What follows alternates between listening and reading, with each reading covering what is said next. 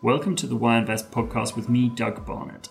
In this series, we want to demystify the worlds of finance and investment.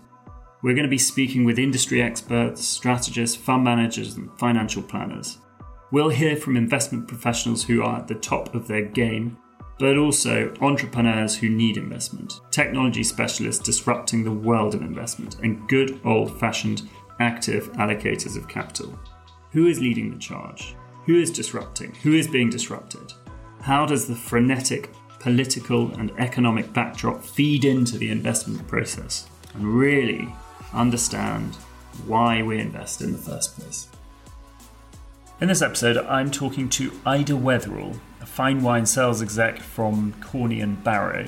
Uh, we discuss how she got into wine, the barriers for young people, and what she's doing to break down some of those barriers. We talk more broadly about wine investment, the big wine bubble of 2011, followed by the big wine burst. My lack of basic wine knowledge, I'm afraid, is on show here, but um, I try and keep up with her. Um, now, this was a bit of a sidestep because wine isn't a tra- traditional asset class, but I think it was a really interesting conversation. Ida's very young, she's bright, and she's full of energy. Absolute joy to talk to. So, without further ado, this is the Why Invest podcast.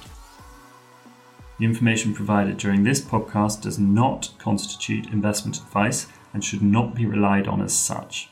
It should not be considered a solicitation to buy or an offer to sell a security. Ida Wetherall, welcome to the podcast. Ida, how did you first get into wine? Oh, good question. Um, so I studied languages for A level and then was going on to Newcastle University to study French, Spanish, and Portuguese. And I wanted to do something practical in between my year of school and university. So I went and worked in a vineyard in France, in Burgundy, and that's kind of the eureka moment for me.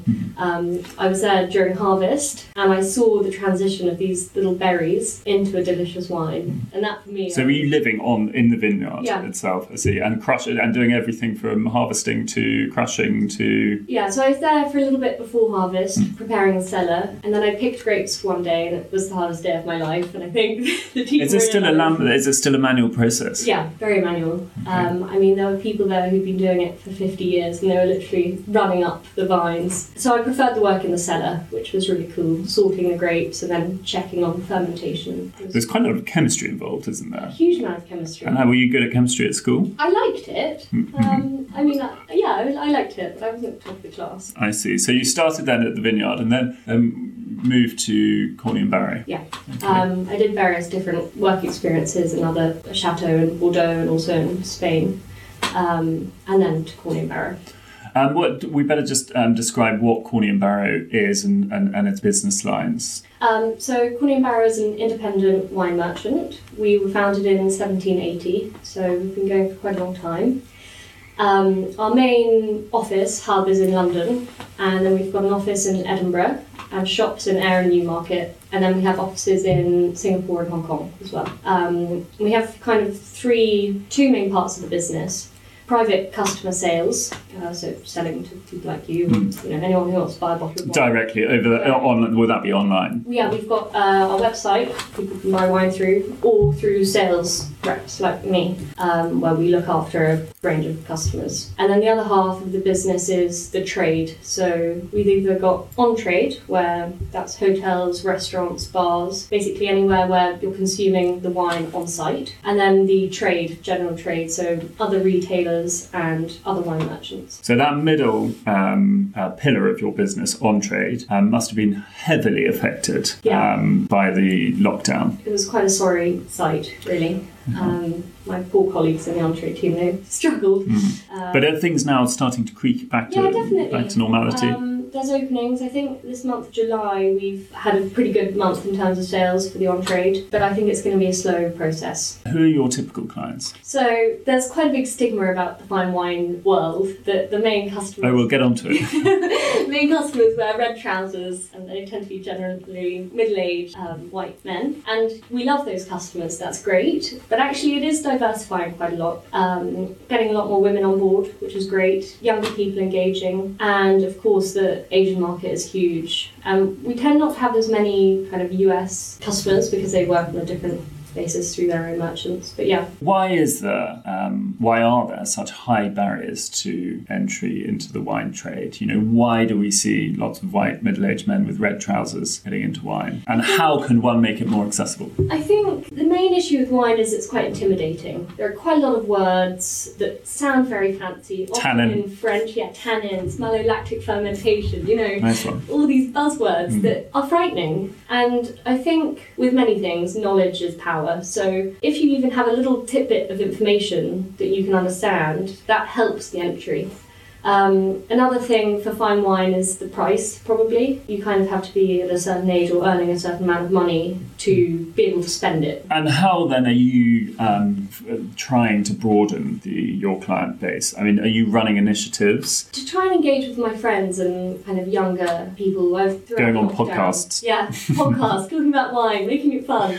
Um, I hosted a series of virtual wine tastings during lockdown, so that was a really good way of engaging. I mean, they weren't crazy Over expensive. Zoom or yeah. okay, Um, so people would buy the case of wine, get it delivered to their door, and then we'd host the Zoom tasting. And they weren't crazy expensive wines, but still understanding the fundamentals of how wine is made, why wine is expensive, and it's a huge range. You know, there's so much more. and do, um, on those Zoom calls, do you um, you host them and and discuss the the various tasting? Um, what's the right word? I'm going. My terminology is going to be completely wrong in this. I know. That's okay. Um, so Tasting my friend, notes. My friend Paige and I actually host them together. She doesn't do anything with wine. She's a book specialist at Sotheby's, so she kind of leads the tasting and again makes it understandable. If I go off on a tangent, a deep wine hole somewhere, she can kind of pull me back a bit and level it out and make it make it understanding. So we'd go through the kind of techniques of wine tasting, very basics, smelling, what what you can smell, and breaking down those wine words, tannin, as you said, that is so foreign to people. But if you explain what it does, then that helps. So we've talked about what a typical client looks like. What is a typical client? What would you hope um, in, let's say, ten years' time, a typical client to look like? I think an important thing is someone obviously to have a, a love for wine or or a want or a passion about wine. Um, it's certainly a fun thing to buy, and I'm hoping as a young lady that there are more women who are going to be buying wine, and you know we can keep the red trousers. We love the red trousers. I'm not I'm not getting rid of them. They're timeless. I mean, you know, timeless set of red classic.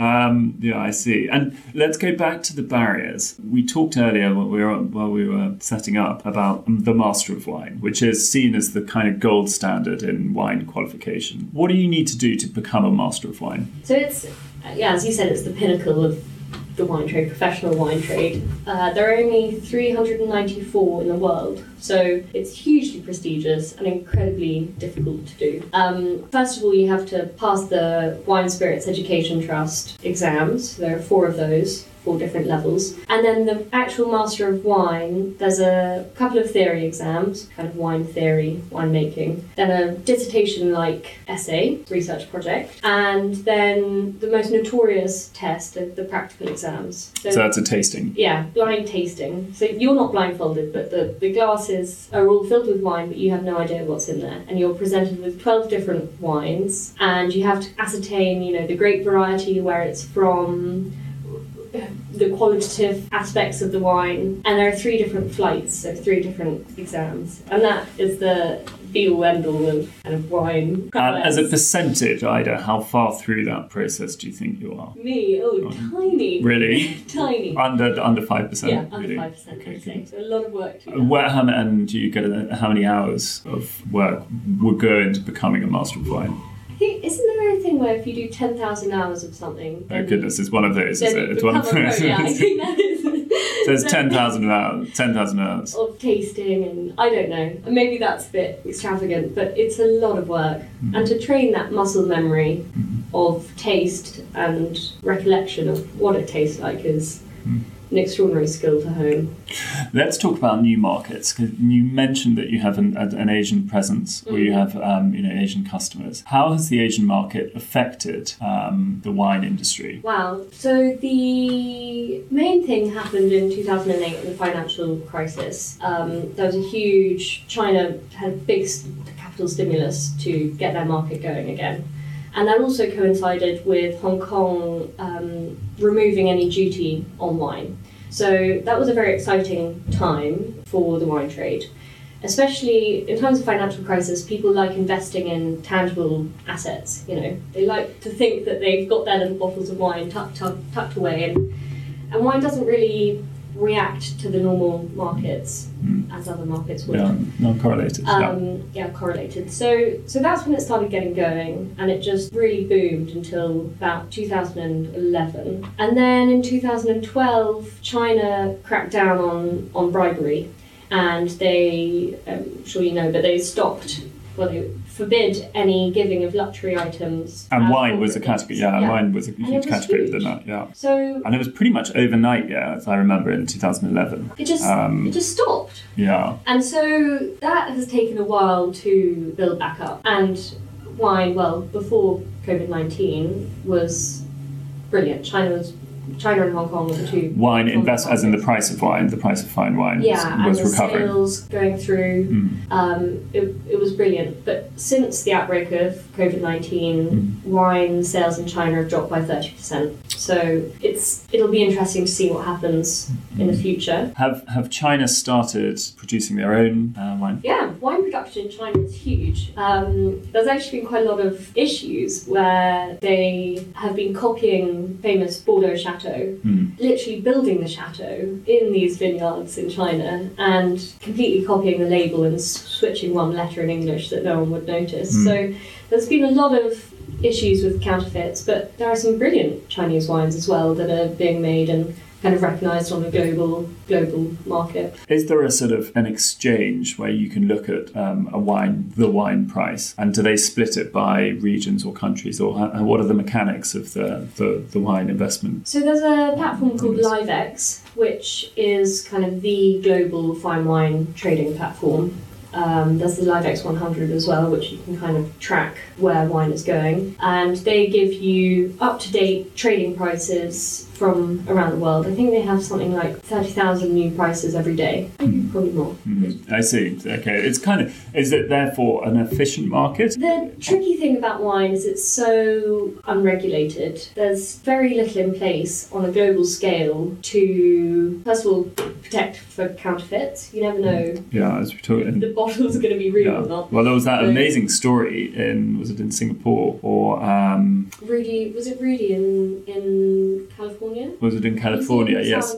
Yes, exactly. Yeah, exactly. yeah, yeah, yeah. yeah. Um, Bennett, can you explain the background of that story? So there was a young gentleman who saw the enormous potential of wine. Um, I think he had a fantastic palate in the first place. He could taste what is good. He he made friends with some very wealthy people In California. in California and got to taste these wines and would start going to auctions and bidding and bidding and bidding and buying all these fantastic wines and then selling amazing wines, you know, as a collector would do. And it just completely escalated. He sold over, I think it was an eight year period, I have no idea how many millions of dollars worth of wine. And then it all crumbled. They found out that he had been faking bottles through counterfeiting or through, through he yeah he would blend the wines himself so that, that was the amazing thing about him was people would be drinking these wines and thinking they were the real deal you know like 82 petrus or something they'd drink it and be like wow it's you Mhm. know lovely depth of flavour Mm.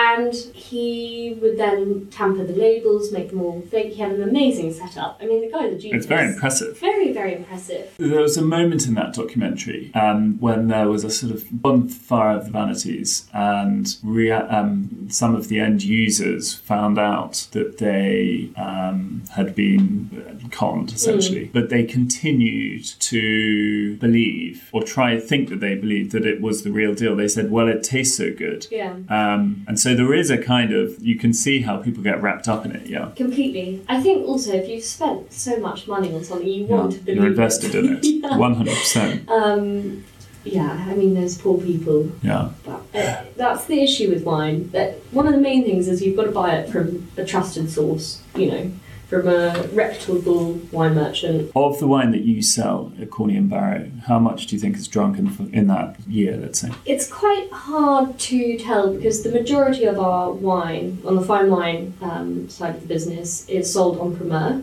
Which means the wines you're hedging your bets basically. It's, you're set you're buying the wine whilst it's still in barrel, and it's a system that's been going on for years, but it really kicked off about 60 years ago in Bordeaux, um, where post World War II the chateau were really struggling and needed to make ends meet. But you know Bordeaux wines need to sit in an oak barrel for a year, so the merchants had this idea of why don't we just buy it whilst it's still in the barrel? We'll give you a cheaper price because it's not finished good yet and so that's where it kind of started. And now, if you buy wine en primeur, do you have to you pay storage costs presumably? So you so we've just done Bordeaux 2019 now. Was it a good year? Uh, it was a very good year. right, right, write that down. no, it was a, a, very interesting year as well. Um, but it, in what sense? Well, this release has been very odd because normally at the beginning of every Bordeaux campaign, all the merchants go out and taste, or all the critics taste all the wines from all the chateaux have a very good idea, but because of coronavirus, samples have had to be sent to critics and different merchants, and, and the transition of a wine that's not yet ready can mean it's quite volatile. So some of the findings have been a bit, it's quite hard to gauge. Um, what um, uh, findings would they? What what would you be looking for on a brand new uh, grade so or vintage? I'm going to get the terminology wrong here again, but the brand new vintage. so, what what are you looking for? Um, so structure, you know. Better. I'm afraid you've got to define structure. Sorry, I don't. For red wine, the structure comes from tannins, which is again this wine buzzword. Um, but tannin is a, a, an element that's active in grape skins and a lot of other fruit. So if you eat a banana and all the little rind on a banana, it's sometimes quite drying in your mouth. That that uh, that experience is tannin. Um, so for red wine, the kind of backbone of the wine is tannin, which holds it together. Whereas for white wine, it's the acidity. Um, so so you're tasting en primeur, uh, wine, a barrel sample and it wants to have sufficient tannin, you know, wants to dry out your mouth a little bit, but not too much. Um, obviously, it has to kind of taste nice because if it doesn't taste nice now, it's really never going to taste good then. What? Okay, can you put into words? This is a hard question, Ida. So good luck. Can you put into words the difference in tasting wine en primeur and when it's meant to be drunk? Um, so for Bordeaux, let's take Bordeaux as an example. Tasting wine en primeur, it's come straight from the barrel, so it's still got four or five months left to fully mature. Maturing will smoothen out the wine, um, it will kind of settle it down and then balance. And then top Bordeaux from the left bank, I'd say, you really shouldn't be drinking it for at least 20 years' time because, because the wine needs to calm down, settle down, relax in it. That's an amazing skill to have drinking wine from day one and saying this wine is going to be amazing. In 20 years' time, mm. this is going to be supreme. Yeah, uh, that's the really, that is the tricky bit. Yeah.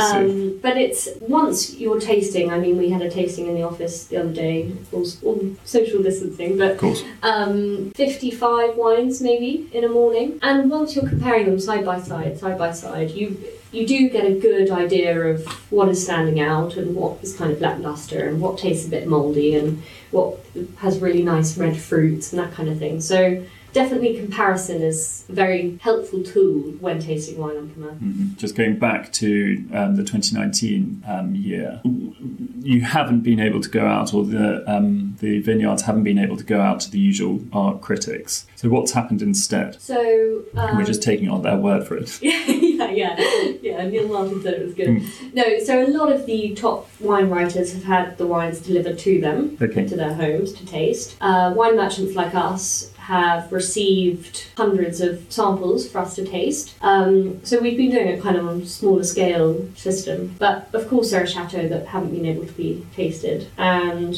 has the weather been favourable? The 2019 vintage was on paper a very very good vintage. Following 2018 was great as well. Um, but it was some of our producers. We have a lot of interviews with them and talking. They just rave about the weather conditions in 2019. It was dry at all the right places. It rained rained when it needed to rain, and I think it was just a very easy. What what years have been bad? What about if I if I receive a bottle of Bordeaux and it's from blank year? Do I turn? Can I turn my which ones can I turn my nose up at? Um, every chateau will deal with bad weather in different ways. Um, one Such a diplomatic answer. no. But one, so I actually was working in Bordeaux in 2013 in Saint-Emilion. Was it no? 2017, and there were awful frosts. So the frosts devastated over 50% of the vineyards in in Bordeaux. And so 2017, some lesser producers might have been clutching at straws and may not have produced the best wine. Some people didn't even produce wine in 17. 2013 also wasn't great. Um, Okay, so there, Don't that, gives, me that gives it. that gives me enough to go on. I think definitely, definitely, definitely. Can we talk about New World and Old World wine? Um, because this is obviously terminology gets thrown around. Mm. Um, first of all, what's the difference between the two? So it's a bit of a ridiculous differentiation um, because people have been making wine, you know, South Africa, they've been making wine since 1658 or something, but the, the old world is Europe, um, Europe as we know, continental Europe, and then the new world is everywhere else. So the Americas, Australasia, South Africa, even places like Israel are considered new world, but you know. Who makes the rules on this? I don't know. I don't. I have no idea. But that, that is the main difference between old world and new world. Okay, and then it, what about in taste, in, in the way they taste? So the New World uh, has quite a different climate to continental Europe. You take Australia, Australia for example, you get a lot hotter, intense, drier weather, and the weather has a profound effect on grapes because the sunnier it is, the riper your grape will be, which will make riper flavors. Does that mean fruitier? So let's take Syrah for example. I don't know what Syrah is.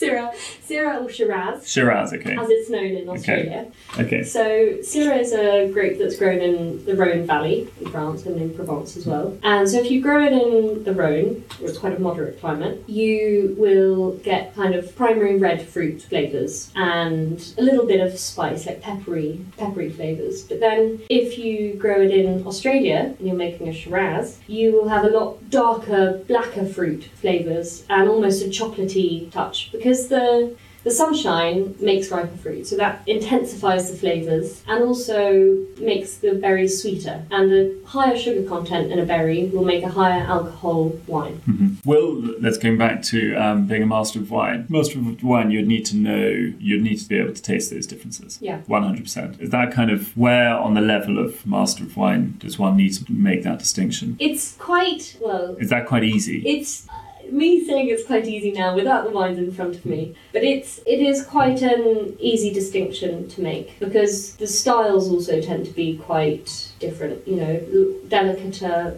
more delicate sorry um, styles in Europe compared to kind of bigger bolder heat induced flavors in, in the new world Going back to people getting into wine, what advice would you give to people who are trying to, who, you know, go to the supermarket and stand there looking at rows and rows of wine with um, scratching their heads and they want to know, and they want to understand more about the wine that they're drinking? What advice would you give to them? I one thing I always say if people are in supermarkets and don't know what to buy, the best thing to do is go for the own label wines, which seems like an odd thing. I think if anyone produced you Tesco Finest wine, you'd turn your nose up. But the supermarkets have put so much time and effort into choosing these wines and producing these wines with their with their chosen producer that they kind of put a stamp on it saying this is what we think is best in class. And ultimately, the same wine is going to be on the shelf, but with some different branding and two pounds more expensive.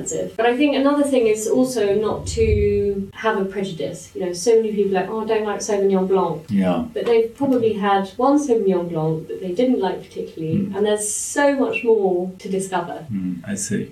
And so, how would you discover it? I mean, obviously, we could sign up to your Zoom wine tastings. How else could you do it? I mean, can you join wine clubs? Yeah, definitely. And I mean, during normal times, but I don't know when normal Hmm. times will be We back. don't know what that looks like. Um, trial and error. You know, the we host a lot of tastings and dinner that people can come to. Um, but if you're just doing it by yourself, you know, in your supermarket, the best thing to do is buy one bottle, try it. If you can, take a note of what you thought of the wine, you know.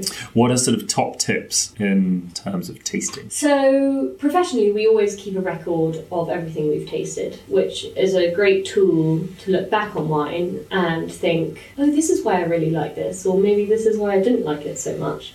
And whatever you think about the wine is right. You know, there's that's the best thing is that beauty is in the eye of the beholder. There's no right or wrong answer with wine. Um, so if you think this Sauvignon Blanc smells like grass, and maybe it does, then it does. You know. And if you didn't like that grassy thing, you could say, oh well, maybe this Sauvignon Blanc was from France. So next time I'm going to try one from New Zealand and see if that makes a difference. And so it's kind of systematically going through I don't know grape varieties or regions um, and finding your own path. Mm-hmm. I see. Um, although I suppose it, it would be quite amusing at a sort of dinner party to whack, whack, whack out your notebook. exactly.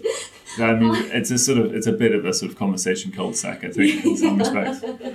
yeah, but it's yeah. I think the key is to be open-minded, mm-hmm. and if you don't like something, then that's fair enough. Mm-hmm. You don't like it. No, no one's no one can force yeah, you. Can I talk to you about a dream that I think most people have, which is to buy a vineyard in France or Spain and retire and live off the uh, fat of the land, as it were? Does that make financial sense? Well, there are two different vineyards you can buy. Either you can buy uh, a vineyard that is going to be making slightly larger scale production, but at a cheaper price point. Say £10 a bottle. You buy a nice vineyard in Languedoc, have a lovely time, put your feet up. Um, but owning a vineyard is also a hugely labour intensive operation. You know, you've got staff costs, you've what happens if there's a bad vintage? You know, hail can come and destroy all your crop. 2017, Yeah. 2013, Nightmare. for example, in Bordeaux.